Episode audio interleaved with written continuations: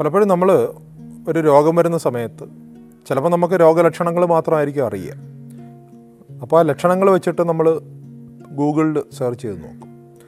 ചില സമയത്ത് ഡോക്ടർ നമ്മളോട് ആ രോഗത്തിന്റെ പേര് പറയും. ചിലപ്പോൾ നമ്മൾക്ക് കിട്ടുന്ന കുറിപ്പടിയിൽ ആ രോഗത്തിന്റെ പേര് എഴുതിയിട്ടുണ്ടാവും.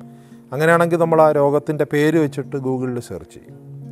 അതല്ലാന്നുണ്ടെങ്കിൽ നമുക്ക് ചിലപ്പോൾ ഒരു മരുന്ന് നമുക്ക് എഴുതി തരും ആ മരുന്നിന്റെ പേര് വെച്ചിട്ട് നമ്മൾ ഗൂഗിളിൽ സെർച്ച് ചെയ്യാം. ഇപ്പോൾ ഈ ഗൂഗിളിൽ സെർച്ച് ചെയ്യുന്നതിനെ കളിയാക്കിയിട്ട് ഗൂഗിൾ ഡോക്ടർ എന്നൊക്കെ ആളുകൾ പറയാറുണ്ട്. പക്ഷേ ഈ ഗൂഗിളിൽ സെർച്ച് ചെയ്യുന്നത് കൊണ്ട് സത്യത്തിൽ ദോഷമൊന്നുമില്ല. കാരണം ഇന്നത്തെ ഒരു വൈജ്ഞാനിക വിസ്ഫോടനത്തിന്റെ കാലത്ത് ഇതിനെപ്പറ്റിയിട്ടുള്ള അറിവുകൾ വളരെ വ്യാപകമായിട്ട് സമൂഹത്തിൽ എല്ലായിടത്തും ഉണ്ട്. നമ്മുടെ ഇലക്ട്രോണിക് മീഡിയയിലുണ്ടോ. ഗൂഗിളിൽ വളരെ കൃത്യമായിട്ട് വിവരങ്ങൾ ലഭിക്കാനുള്ള സാധ്യതയുണ്ട്. അതുകൊണ്ട് ഗൂഗിളിൽ സെർച്ച് ചെയ്യുന്നു എന്നുള്ളത് അത് ആളുകളെ കളിയാക്കേണ്ട ഒരു കാര്യമല്ല. പ്രത്യേകിച്ച് നമ്മുടെ നമുക്ക് എന്തെങ്കിലും ഒരു രോഗം വരുന്ന സമയത്തോ അല്ലെങ്കിൽ നമ്മൾ കഴിക്കുന്ന മരുന്ന് എന്താണ് എന്നൊക്കെ അറിയാനുള്ള തീർച്ചയായിട്ടും ഒരു ആഗ്രഹവും അഭിവാഞ്ചയൊക്കെ നമുക്ക് കാണുകയും ചെയ്യും. പക്ഷേ ഇവിടെ നമ്മൾ മനസ്സിലാക്കേണ്ട ഒന്ന് രണ്ട് കാര്യങ്ങളുണ്ട്. ഒന്ന് വൈദ്യശാസ്ത്രം മറ്റ് ശാസ്ത്ര മേഖലകളെ അപേക്ഷിച്ച് ഒരല്പം സങ്കീർണമാണ് എന്നുള്ളതാണ് പ്രധാനപ്പെട്ട കാര്യം. ഒരു കാറിനെ നമുക്ക് മനസ്സിലാക്കുന്നത് പോലെ മനുഷ്യ ശരീരത്തിനെ നമുക്ക് മനസ്സിലാക്കാനായിട്ട് കഴിയില്ല. അതുകൊണ്ടാണ് ലോകത്തെമ്പാടും വൈദ്യശാസ്ത്ര പഠനം ഏറ്റവും കൂടുതൽ ദൈർഘ്യമേറിയ പഠനമായിട്ട് മാറുന്നത്. ഏതാണ്ട് ഒരു പത്ത് പതിനാല് വ്യത്യസ്ത വിഷയങ്ങൾ പഠിച്ചിട്ടാണ് ഒരു ഒരാൾ ഡോക്ടറായിട്ട് മാറുന്നത്. അപ്പം അതുകൊണ്ട് തന്നെ ഗൂഗിളിൽ ലഭ്യമായിട്ടുള്ള വിഷയം ആ കാര്യങ്ങൾ നമ്മൾ വായിക്കുകയും പഠിക്കുകയും ചർച്ച ചെയ്യുകയും നമ്മുടെ ഡോക്ടറുമായിട്ട് സംസാരിക്കുകയും ചെയ്യുന്ന ഒരു നല്ല കാര്യമാണെങ്കിൽ പോലും അതിന് നൂറ് ശതമാനം നമുക്ക് വിശ്വസിക്കാൻ പറ്റില്ല. കാരണം അത്രത്തോളം സിമ്പിളായിട്ടുള്ള ഒന്നല്ല പലപ്പോഴും വൈദ്യശാസ്ത്രം എന്നുള്ളത് മാത്രം അല്ല.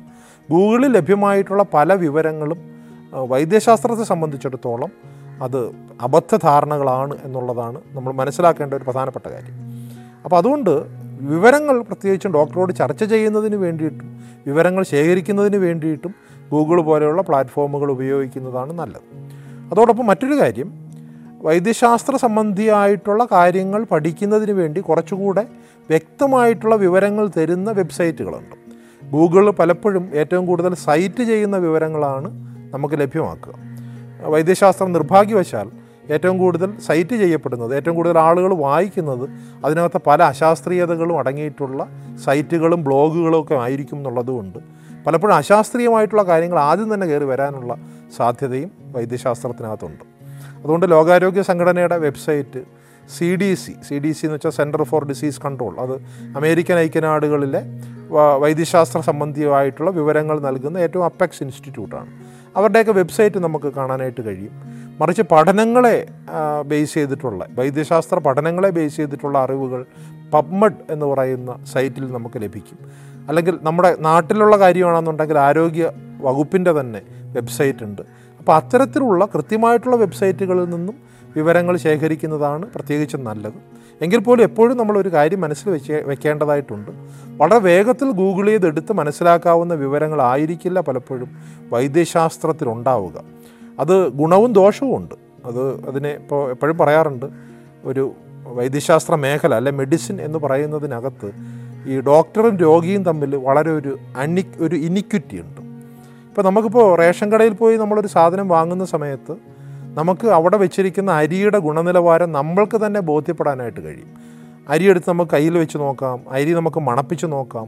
ഏറ്റവും ഒരല്പം താമസിച്ചാൽ പോലും നമ്മൾ വീട്ടിൽ കൊണ്ടുപോയി അരി അടുപ്പത്തിട്ട് നോക്കുമ്പോഴെങ്കിലും നമുക്ക് അറിയാൻ കഴിയും അരിയിൽ ഏതാണ് നല്ലത്. ഇപ്പോൾ കുറച്ച് ദിവസം കഴിയുമ്പോൾ റേഷൻ കടക്കാരനോളം തന്നെ അരിയുടെ കാര്യത്തിൽ എന്താ പറയുക അറിവും കഴിവും ഉള്ള ആൾക്കാരായിരിക്കും റേഷൻ കടയിൽ പോകുന്ന ആളും. പക്ഷേ മെഡിസിന്റെ കാര്യത്തിൽ പലപ്പോഴും അങ്ങനെ ആയിരിക്കില്ല. നോളജ് ഇനിക്വിറ്റി ഭയങ്കരമാണ്. ഈ ഡോക്ടർക്ക് നിങ്ങളുടെ രോഗത്തിനെ പറ്റി ഒരുപാട് കാര്യങ്ങൾ അറിയാം. നിങ്ങളുടെ ശരീരത്തിനെ പറ്റി അറിയാം. പക്ഷെ നിങ്ങൾക്ക് രോഗത്തിനെ പറ്റി അറിയില്ല ശരീരത്തിനെ പറ്റി അറിയില്ല. അതുകൊണ്ട് അദ്ദേഹം ഡോക്ടർ പറയുന്നത് വിശ്വസിക്കേണ്ടതായിട്ട് വരും.